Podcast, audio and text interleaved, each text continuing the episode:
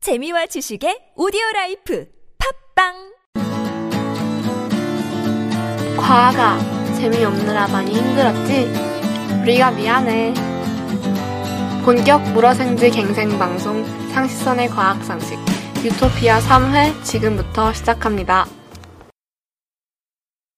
오늘의 주제는 그대들의 유토피아는 어디에 있는가입니다. 네, 이, 이 주제에 대해서 우리가 세 번째 토크를 시작하게 되었는데요. 세 번째 토크의 주인공은 바로 조파리 씨입니다. 조파리 씨, 오늘은 무슨 얘기 해주실 건가요? 음, 글쎄요. 아직 말하기 전에 다들 꿈꾸고 있는 요즘 세상 최고의 직업이 있지 않습니까? 의사. 재벌이세? 의사죠, 의사. 재벌이세죠, 재벌. 아, 재벌이세 맞죠? 금수저죠, 재벌이네. 금수저. 금수저, 금수저. 아, 요즘 금수저가 그쵸, 최고죠. 플라티넘 수저. 그렇죠. 근데 우리가 사실 알고 보면 다들 한 번씩 그런 금수저였다. 왜요? 뭐였죠? 우리가 네. 보통 금수저 하면 어마어마한 궁궐 떠올리지 않습니까? 그렇죠, 아무래도. 막 그렇죠. 옆에서 하인들이 밥 다 떠먹여주고 네네. 그냥 네. 가만히 누워만 있어도 네, 다 편하고. 되는 거예요. 막 그렇죠, 막 보호막 생기고 얼마나 좋습니까? 이제 보통 건물주들 하, 이런 사람도 얼마나 강남 건물주. 좋습니까? 네. 그렇죠. 그런데 이 궁궐이라는 걸 다들 우리도 한 번씩 살아봤다라는 게 오늘 저의 근데 컨셉입니다. 저는 궁궐에 살아본 기억이 없는데요. 잘 생각해 보면 조금씩 생각이 날 이게 거예요. 오글거리죠, 여러분들? 다 집어치우고. 네, 그래서 어딘가요? 자궁, 자궁. 자궁입니다. 아, 예상은 했지만 죄송했지만. 자궁, 자, 경복궁. 네, 거의 다음 걸로 넘어가죠. 자궁이라는 게 아들 자자에 집 궁자를 써서 자궁이라고 하는데 여기서 집 궁자는 궁전이나 궁궐에 쓰이는 궁자와 같은 궁자예요. 그래서 이 자궁이라는 게 어떻게 궁궐과 비슷한지 어떻게 최고의 유토피아인지 오늘 한번 좀 뽐내 보도록 하겠습니다. 아, 아, 돈 많은 백수 그 말씀 아, 저 약간 이해가 됐어요. 오, 완전 완전 완전 기발한데요? 네, 넘어가죠. 방금 너무 아, 인위적이어서 놀랐어요. 아, 여러분들 좀 반응 좀 해주세요 제 말에. 저 너무 슬프잖아요. 제가 진짜 이런 친구가 아니에요. 네, 아, 체르노빌 시가 좀 자기적이에요. 네, 이해하시나요? 자 그럼 먼저 자궁의 가장 핵심적인 구조 하면 뭐가 있을까요? 자궁이 가장 자궁. 핵심적인 구조예요. 막 무엇일까요? 자궁 막 태반 어 태반. 아, 정답이네요. 태반이 태반. 있죠. 태반. 태반이 거의 모든 걸 다 해요. 그쵸. 이제 아이들의 경우에는 아무런 장기가 발달이 안 돼 있잖아요. 네네. 이 모든 장기, 우리가 태어났을 때 일어나는 모든 장기의 역할을 태반이 그냥 다 한다고 생각하시면 됩니다. 음. 자, 그럼 태반이라는 게 정확히 무엇인가? 태반은 이제 엄마의 핏줄과 아이의 핏줄이 막 섞여서 이렇게 섞여 있는 어떤 되게 임시적인 어, 장기라고 생각하면 돼요. 이게 계속 네. 있는 게 아니고 임신을 할 때만 잠깐 생겼다가 없어져요. 이 태반의 구조는 크게 세 가지로 나뉠 수 있는데 첫 번째가 기저막이라고 해서 자궁에 붙어 있는 부분, 두 번째가 육모 조직이라고 해서 태반의 중심 조직이라고 하는 건데 이제 모체와 태아 혈액 간의 물질 교환이 실질적으로 일어나는 것이고요. 마지막으로 육모막이 태반의 안쪽에서 태반을 덮고 있으면서 태아와 양막을 싸고 있는 것인데 자 아무도 무슨 소리인지 못 알아듣는 그러니까, 것 같아요. 그러니까 약간 정리하자면 엄 그러니까 이제 엄마 쪽에 붙어 있는 거 하나, 그리고 실질적으로 물주견 이러는데 하나, 그리고 아이 쪽에 붙어 있는 거 하나. 오 굉장히 정확하게 짚어냈어요. 근데 네, 그런 거 아니에요. 사실 그 아이 엄마 쪽에 붙어 있다는 것이 조금 달라요. 이제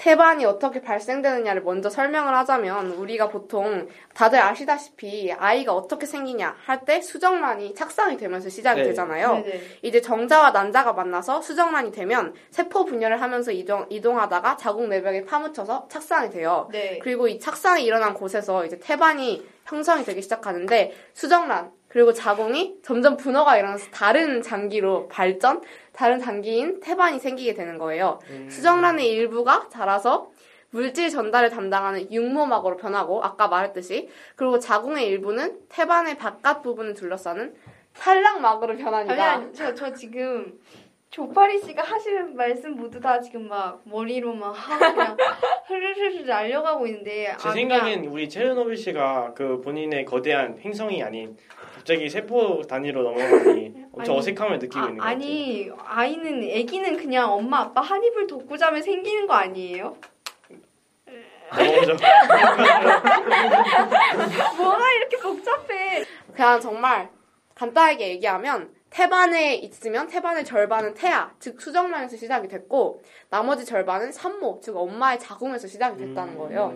아까 말했던 자궁이 바뀐 탈락막이라는 게 정확히 무엇이냐라고 한다면 탈락막은 이제 엷은 스- 스펀지 같은 부드러운 조직으로 이루어진 것인데 수정란이 자궁 내에 착상하는데 중요한 역할을 해요. 그래서 이게 자궁이랑 자, 태반이 자궁에 붙어 있잖아요. 이 자궁이랑 태반 사이에서 탈락막이 있음으로써 이제 그 둘이 딱 달라붙으면 음. 떨어지지가 않잖아요. 이걸 이 사이를 네. 이제 미끄럽게 해가지고 둘이 절대 안 붙게 하는 잘 그리고 또 출산을 했을 때 태반이 밖으로 나오거든요. 저기 보면 아, 그러니까 절대 안 떨어지게 하면서도 그때는 출산 미끌미끌. 시에는 잘 떨어지게 아니죠, 아니죠. 그러니까 저희가 태반 보신 적 있으세요 혹시? 있을 리가. 있을 리가. 퇴출은 본적 있어요. 저도 태초를 저는 봤어요? 태- 태초를 어떻게 봤어요? 사진. 사진. 어, 태반이라는 저는 게 태초 사진으로 봤거든요. 진짜. 탯줄 같은 건 좀 귀여울 수 있는데 태반은 정말 디스커스팅. 징그럽게 생겼어요. 정말 그냥 보면 고기 덩어리 같은데 아. 이제 아, 뭔지 알것 우리가 같아요. 그쵸 출산을 하면 태반이 나와야 될 거 아니에요. 근데 이게 자궁이 완전 딱 달라붙어 버리면 나올 수가 없잖아요. 그러니까 약간 그래서- 윤활제 같은 아, 느낌. 그래서 그 안에 사이에 하나 막이 있다는 거죠. 네 그렇죠. 타- 태반과 작은 근육이 절대 꼭 달라붙지 않도록 막고 오. 있는 게 탈락막의 역할이에요. 아, 뭔지 알겠어요. 네, 무슨 그러면 의미인지 왔다. 네, 그러고 또 이 마찰뿐만 아니라 이제 혈관들이 통과함으로써 자궁과 태반의 혈액 순환이 이루어질 수 있게 하는 역할도 하는 게 바로 음. 탈락막입니다. 여기서 질문이 있습니다. 그 저, 저는 O형이고 저희 엄마는 A형인데 그 만약에 그 태반에서 저희 제 핏줄과 엄마의 핏줄이 섞여 있었으면 그럼 피가 서로 섞여가지고 어, 정말 굉장히 핵심을 찌르는 오. 날카로운 질문인데요. 참 지금 그걸 들으니 의문이 가는데요. 태반의 그러네요. 정말 가장 핵심적인 구조 중에 하나가 바로 저 질문에서 나옵니다. 아, 아, 아. 혹시 어, 느낌이 느낌이 이렇게 오는데. 저도 느낌이 올것 그러니까 같아요. 그 응고하지 않게 혈액이 그렇게 해주나요? 아, 아니, 우리 체르노빌 씨가 갑자기 생물학으로 오니까 급격하게 당황하시기 아니 시작했는데 아니 그러니까 우리가 네, 같이 급격한- 섞으면 네. 응고하잖아요. 섞으면 섞이지가 않아요, 애초에. 네, 예쁘다 한번 들어보죠. 네. 이제 엄마의 혈관과 아이의 혈관이 막 섞여 있어요. 네, 네. 근데 이게 결코 연결이 되지 않습니다. 혈관 네. 그 벽 사이를 통과하지 연결이 돼서 혈액들이 그러면 만나잖아요. 잠시만요. 그럼 물질 교환이 네, 그 물질 교환이 삼투압으로 이어지겠네요. 그러면. 그- 그렇죠. 네, 그 네. 삼투압이라기보다는 내부의 농도 차이 때문에 이런. 어 거 맞아 아닐까요? 내부의 네. 농도 차이 맞아 요 네, 네. 삼투압으로 이루어진다는데 근데 그 디퓨전이라고 하죠. 네, 네, 디퓨전 네. 디퓨전이 네. 네 한번 디퓨전으로 하는 인해서 거예요. 일어나는데 그게 그게 확산. 섞여일 거예요. 확산이죠. 아니 확산. 어, 확산 그렇죠 확산이죠. 확산으로 인해서 일어납니다. 그러니까 농도가 오스모시스고요. 삼투압. 아. 맞아요 삼투압 와. 네 그렇습니다. 그러니까 뭐 간단히 말하자면 그 어머니의 그 핏줄에 있는 다양한 영양소들이 그러니까 네, 우리 그 우리 밀도가 폐에서 높은데 우리 폐에서 산소 받아들이는 그런 네, 느낌. 네 어? 그런 원리죠. 네, 네. 정확합니다. 네, 네. 밀도가 낮은 높은 곳에 낮은 곳으로 이동하는 거죠. 삼투압은 아니네요. 삼탑 아니네요. 네, 제가 제가 삼투압은 네, 아니네요. 착각했습니다. 아닙니다. 네, 아닙니다. 네. 아니에요. 아니에요. 네, 네 가세요. 죄송합니다. 왜냐 이게 또 그 사실 혈액형의 문제보다 더 심각한 문제가 하나 있어요. 우리 혈액 안에는 어떤 그 항체들 있잖아요. 그렇죠. 이 항체들이 아, 어, 항체들이 저저저저저저저저저 느낌이 왔어요. 항체들이 그러니까 우리 그 아기 자체도 병원군으로 치, 생, 취급하고 어 그렇죠. 병원군으로 취급하고 얘를 그렇죠. 싸우 왜냐면 그냥 그렇죠. 완전 그, 외부니까. 네, 외부이죠. 네, 그래서 그 혈액이 완전 섞여버리면 엄마 혈액 안에 있는 그런 항체들이 아이의 세포들을 공격하기 시작하는 겁니다. 우와. 그럼 안 되겠죠. 안 되죠. 그래서 직접 전달되지 않도록 하는 거예요. 이제 그래서 항체와 식균 세포들이 태아의 세포를 공격하지 못하도록 하는 게 바로 이 태반의 핵심적인 구조입니다. 그래서 이게 또 오, 뭐 신기하네. 중요한 것 중에 하나가 엄마가 감기에 걸려도 태아는 감기에 걸리잖아요. 아, 오, 우와. 와. 그렇죠. 바이러스 같이 아주 자그마한 건 사실 태반이 걸러낼 수 없는데 세포 같이 아그 균. 세균 같이 그렇죠. 대장균 씨처럼 대장균 씨는 좋은 균이지만 이제 세균 같이 큰 것들은 이 태반 이 혈액관 사이에 있는 벽을 통과하지 못하는 음. 거예요. 아. 어, 네. 네 그럼 그 임산부들이 그 술을 마시지 말라는 그런 거 있잖아요. 아, 그러면 그그술술 입자들도 막 통과를 할 수가 없을 텐데. 술 입자요? 그 거기 오기 전에 다 분해돼서 아니죠. 아니죠, 혈중 아니죠. 알코올 농도라는 게 있잖아요. 태반이 모든 물질을 걸러내는 게 아니에요. 아까 말했던 것처럼 분- 이제 선택적으로 이렇게 되게 작은 구멍이 있어서 어떤 것들을 이렇게 통과시키게 되는데 어, 엄청 큰 것들은 이 구멍을 통과하지 못해서 통과하지 못하겠죠? 그런데 엄청 작은 것들이 있어요. 지용성이라서 크기가 작은 분자들이 있거든요. 네. 대표적인 예가 니코틴이랑 알코올입니다. 그렇네요. 아, 그럼 그렇죠. 걔네는 아예 그냥 통과할 수가 애기가 그러면 네, 그럼 음주 애기가 음, 흡연을 하거나 음주를 하게 되면 거의 니코틴과 아이가 알코올이 그냥 그 발달되지 않은 면역 상태로 기형 흡연과 기형 그렇죠, 어, 그렇죠. 음주를 하는 거랑 똑같은 상태. 그러면 그러면 그래서 삼 산모 그러면 아 술 못 마셔요? 마시면 안 돼요? 아니 마시면 안 아니 이런 된다는 건- 당연한 얘기를 네. 12개월 동안요. 12개월. 아니 그게 아니라 약간 열- 열 그 달? 어. 삼가해야죠. 자, 네. 아, 삼가하는 게 아니라 아이 아이 하면 보통 보통 네 엄마들은 다 술을 끊습니다. 아. 자 이 체르노빌 양께서 방금 이제 출산을 포기하시는 모습을 볼 수 있었고요. 자 그래서 뿐만 아니라 마약 같은 거 있잖아요. 네. 마약 중에서 하면 안 되겠죠? 코, 코카인이나 이런 것들 그런 네. 거는 태반을 통해서 아이한테 전달이 돼서 아이가 어떻게 되는지 아세요? 기형. 마약 중독으로 태어나요. 헐. 와. 그래서 아이가 태어날 때부터 마약을 먹지 않으면 그 마약을 먹지 않으면 부작용들이 생기는 거예요. 그렇다고 마약을 투여할 수는 없잖아요. 어. 그래서 아이가 결론적으로 그런 부작용에 의해서 죽게 될 가능성이 굉장히 큰 거죠. 어. 그러니까 다들 만약에 임신을 하시게 된다면 마약은 하지 않는 걸로. 아, 물론 마약은 지금 좀 하고 하는 계실 수 거니까. 있지만 대장균 씨 나중에 임신하시면 꼭 네? 청구하세요. 저 남잔데. 아, 마약 지금 하실 수 있지만 끊어주시기 바랍니다. 아이를 위해서. 네, 그래, 그렇습니다. 그렇지만 다시 본론으로 넘어가자면, 이 태반이라는 것도 결국에는 어떤 외부에서 들어온 물질 같은 존재인 거잖아요. 네. 근데 이제 어떤 엄마의 자궁이 어떻게 이 태반을 공격받지 않느냐? 라는 것도 굉장히 큰 질문이었어요. 이게 태반이 살아남는 이유가 기생충이랑 굉장히 비슷합니다. 어. 신기하죠? 기생충 세포의 표면에는 포스포콜린이라는 분자가 있어요. 네. 이 분자가 사람의 면역 체계를 속이는 역할을 합니다. 위장한다는 거죠. 그렇죠. 위장하는 거죠. 마치 기생충이 내 자신의 일부처럼 받아들이게 해서 면역 체계가 기생충을 공격을 못하는 거예요. 어. 신기하다. 그렇죠. 신기하네. 근데 태반에서 합성되는 대부분의 단백질에도 포스포콜린 분자가 포스포콜린 분자가 달려 있어서 이제 엄마의 몸이 태반을 공격하지 않는 것입니다.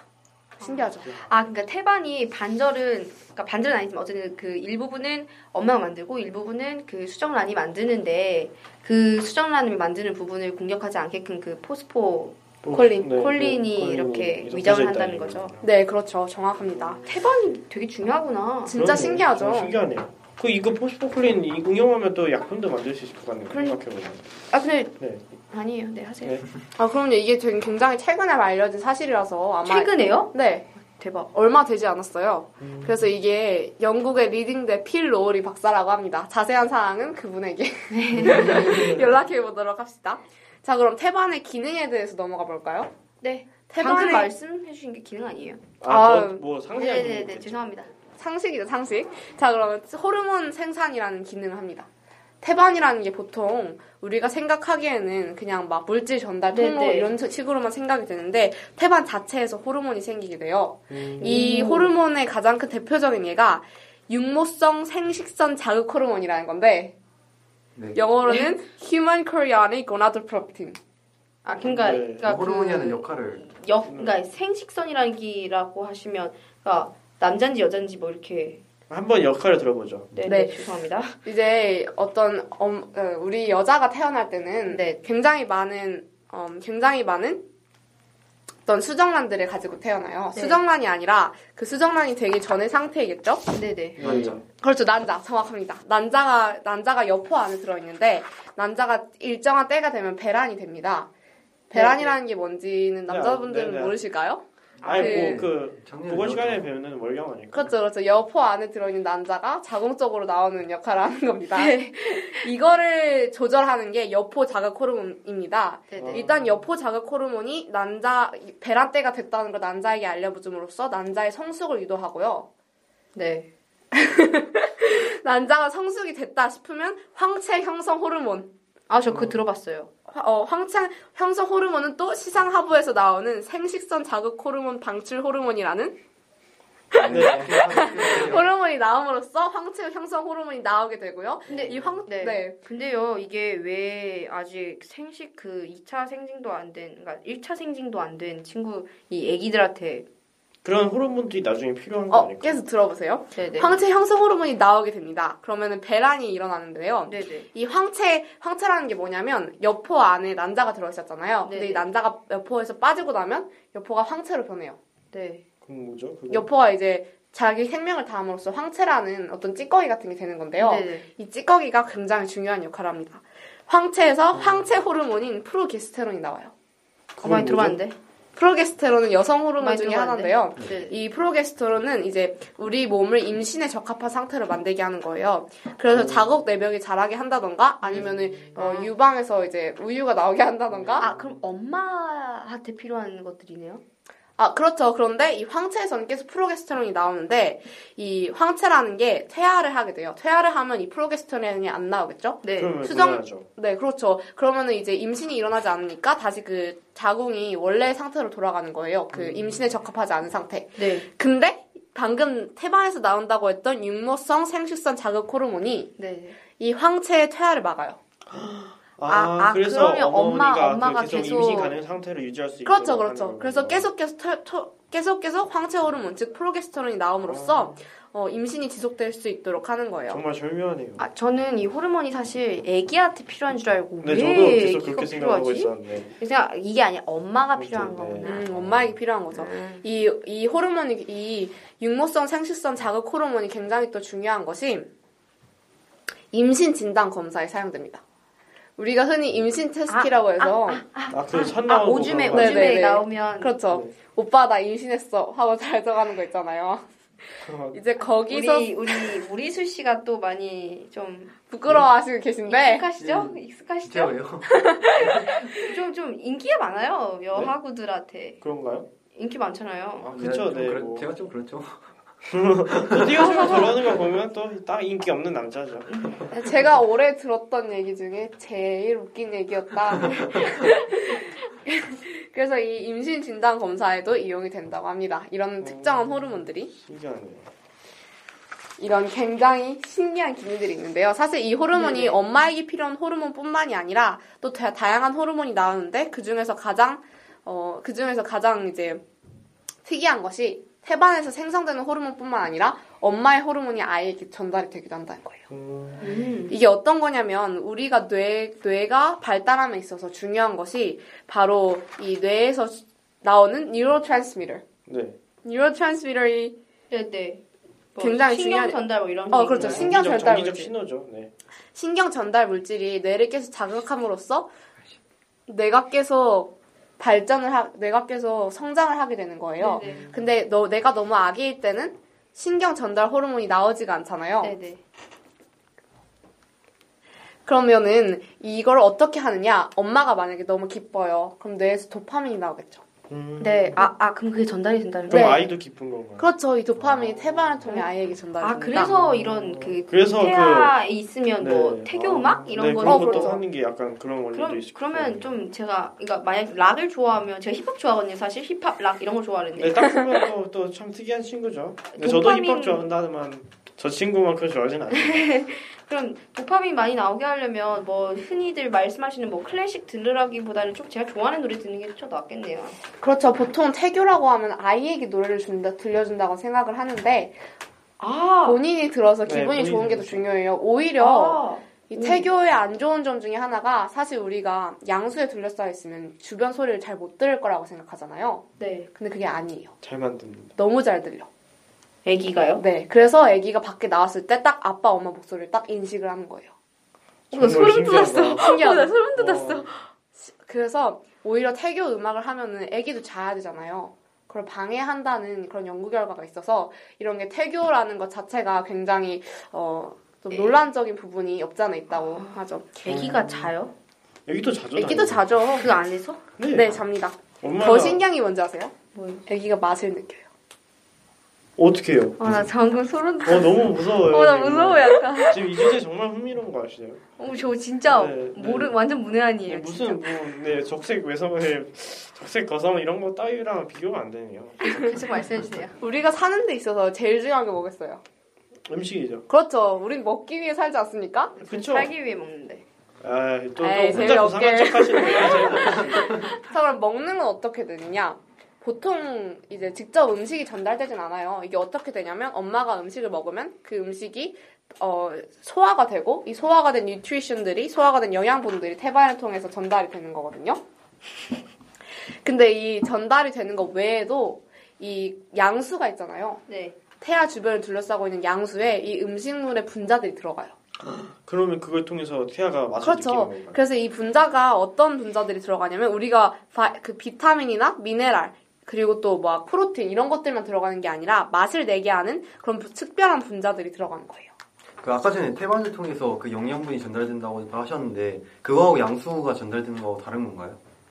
아, 그, 이제 그 엄마의 소화, 소화 시스템이 전 이게 분리되어 있긴 한데요. 이게 음, 꼭 태반으로만 전달되는 것 뿐만이 아니라 이렇게 이 몸을, 몸과 연결이 되어 있는 자궁이니까 이 양수 쪽으로 흘러 들어간다고 생각하시면 돼요. 원래 이게 메인 경로는 아닌데 이렇게 양수 쪽으로 들어간다. 음. 자, 그러면은 이제 아기의 몸이 점점 안 속에서 그 발달이 되잖아요. 이게 한 어, 8주 정도 되면 이 뉴런들이 뇌 속에서 어, 테이스트 버 테이스트 버이라고그 리셉터 중에서 어떤 반응기 중에서. 그렇죠. 반응기 중에서 그 맛을 느끼는 맛을 거. 느끼는 그렇죠. 맛을 맛을 느끼는. 느끼는 반응에 연결이 되기 시작합니다. 그리고 이게 어, 21주 정도 되면 마, 먹을 수도 있어요. 음. 그리고 씹을 수 있어. 네. 그러니까 먹은 먹는다는 게 삼킨다는 소화하는 거죠. 이렇게 음. 입에 양수들이 들어간다. 아, 네네네. 그런데 이 양수 중 이게 굉장히 신기한 것 중에 하나가 우리가 단 거 좋아하잖아요. 저 단 거 안 좋아하는데요. 아 근데 그건 또 좀 분위기 이상하신 깨시는 거고. 우리 세연을 왜 지금? 근데 저는 단 거 정말 좋아. 저도 단 거 저는 좋아해요. 좋아하죠. 네, 이게 어떤 뱃속에서부터 형성이 된 거예요. 어, 우리 엄마 는 단 걸 안 좋아하셨나 봐. 아니 그런 의미가 아니라 보통 대부분의 아기들이 이제 양, 양수 안에 단맛을 나는 분자들이 들어있을 때 양수를 먹어요. 우리 엄마는 그러면 양수에 단 아이스 조용히 할게요. 그리고 쓴 게 들어있을 땐 잘 안 먹어. 어... 이게 우리가 지금 이렇게 되는 그렇네요. 것까지. 그럼 다음부터는 그 엄마한테 단 거 먹는 거 뭐라 하면 엄마 양수 때부터 때문이야. 먹었다. 어, 엄마, 엄마, 엄마 양수에. 아, 이거 나뭐 자궁 안에서부터 익숙해진 거라 도저히 고칠 수가 없네. 어, 좋은 생각인 것 같아요. 자, 그럼 마지막으로 호흡 얘기를 할게요. 우리가 삶을 살면서 절대 빠질 수 없는 게 호흡이잖아요. 왜냐하면 우리 모든 우리의 모든 생활 자체가 애초에 이런 에너지 자체가 공기에서 나오기 때문이죠. ATP를 합성할 때 공기가 꼭 필요하니까요. 네. 그렇다면 태아는 이 공기를 어떻게 얻을까요? 이제 태바 안에서 그 혈액 사이로 교환, 혈액 이제 혈액을 통해서 교환되는 것은 맞는데 이게 정말 교환되는 메커니즘이 굉장히 정교하고 재밌어요. 이게 어떻게 되냐면 어 혈액이 어떻 아 그러니까 어 산소가 어떻게 운반이 되죠? 산소요? 네, 산소요.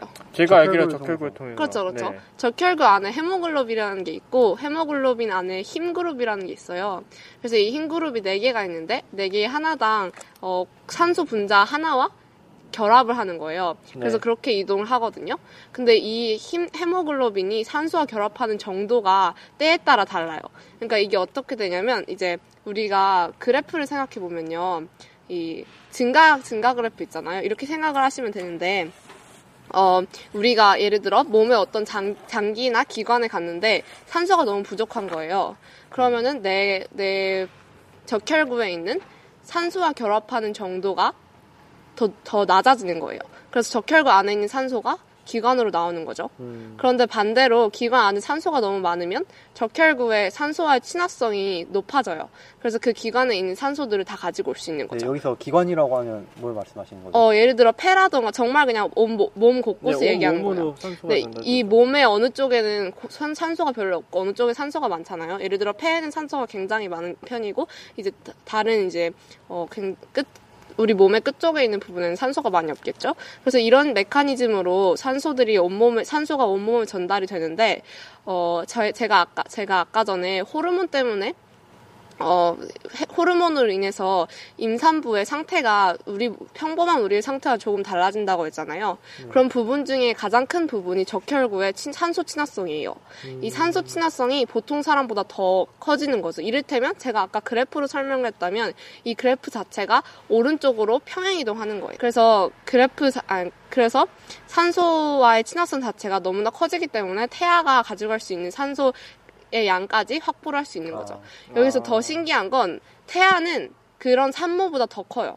산소 친화성이 더 커요. 그래서 그걸 또 먹는다는 거죠. 그렇죠. 그래서 태반에서 태아의 혈액과 산, 어, 산모의 혈액이 이렇게 혈관 벽을 두고 네. 마주치게 되면 태아 혈액에 있는 혈구들의 산소 친화성이 더 크기 때문에 이제 모체에 있는 산소들을 뺏어오는 거예요. 아, 이 혈구들이. 신기하다. 재밌죠? 네. 그래서 이런, 이런 메커니즘으로 사- 태아에게 산소가 전달이 되는 겁니다. 네. 근데 저는 그 살짝 그 혈구 그 혈관들이 살짝 만나 있을 때 막 산소가 이렇게 드나드는 게 살, 살짝 상상이 안 되는데 음. 어떻게 되는 건지 좀 설명해 주실 수- 해주실 수 있나요? 그러니까 혈관 벽에, 혈관 벽이 완전히 단단한 구멍이 아니잖아요. 네. 조그만 이제 구멍들이 나 있단 말이에요. 그럼 이 틈을 사이로 어, 이 틈 사이로 그 혈액은 아니고 혈액보다 더 작은 거죠. 왜냐면 혈구는 이 벽을 통과할 수가 없는데 산소 같은 경우는 혈액 혈구보다 더 작기 때문에 이 벽을 통과할 수가 있는 거예요. 그래서 이 벽에 있는 구멍을 사이로 산소가 더 적은 쪽, 산소가 더 많은 쪽에서 산소가 더 적은 쪽으로 이렇게 확산을 하는 겁니다. 음, 어, 마지막으로 보호하는 부분에 대해 생각하자면 어, 태- 태아를 보호하는 가장 큰 부분이 아까도 말씀드렸던 양수예요. 네. 이제 태아가 양수 사이에 둥둥 떠있기 때문에 바깥에서 충격이 오더라도 어디 부딪히거나 하지 않는 거죠. 어, 이를테면 어, 뇌 같은 경우에도 뇌 같은 경우에도 이렇게 어떤 혀- 액체들에 둘러싸여 있기 때문에 뇌가 이제 평형을 잃지 않고 잘 있을 수 있는 거거든요. 네. 마찬가지로 태아도 양수에 둘러싸여 있기 때문에 어, 부딪히지 않는 거예요. 그래서 양수는 태아의 오줌에서 나오게 되는 거예요. 이 야- 오줌에서요? 네, 그렇죠. 양수의 주대 양수가 이제 몇 시간마다 한 번씩 네. 다 그냥 저 안에 있는 게 다 갈리는데 아. 이게 어디서 계속 나오냐 하면 태아의 오줌에서 나오게 되는 거죠. 그래서 아까 세- 아까 우리 미각 얘기했는데 제가 이제 확실하게 아는 건 아니지만 어 제가 어 예상하기로는 아마 태아가 이제 산모로부터 영양소를 네. 받고 이 영양소를 오줌으로 배출해서 양수의 어떤 맛이 나는 네. 그런 뭐 그런 물질들이 들어 있는 게 음. 아닐까라고 조심스럽게 예측을 하면서 이번 방송을 마무리하고 싶네요. 그럼 마지막으로 다 한 분씩 소감을 좀 들어보고 싶은데 대장군님 어떠셨어요? 어, 제 입장에는 그 자궁이라는 곳이 이렇게 그 신비한 메커니즘으로 인해서 태, 태아한테 야- 영양분을 공급한다는 걸 보니까 어쩌면 막 신이 있는 거 아닐까 싶을 정도로 막 궁금증이 많이 생기네요. 저도 살짝 그 혈관의 메커니즘들이 굉장히 신기했는데 그 특히 오늘 방송한 것처럼 그 방금 방, 방송하신 것처럼 그 그 혈구가 빠져나갈 정도는 아니지만 산소가 빠져나갈 정도는 된다는 그런 메커니즘들이 되게 막 신이 있는 것처럼 뭔가 되게 신기했습니다. 저는 뭐 되게 인체의 신비가 참 대단하구나라는 생각을 뭐 했습니다. 그렇죠. 저 같은 경우에도 전엔 잘 몰랐는데 생물을 공부하면 할수록 너무나 정교하게 모든 것이 짜여져 있어서 진짜 신이 세상에 존재하는 건 아닐까라는 생각을 가끔 하게 되는 것 같아요. 어, 그러면 오늘 상식성의 과학 상식은 여기까지 하도록 하겠습니다. 감사합니다. 와. 와.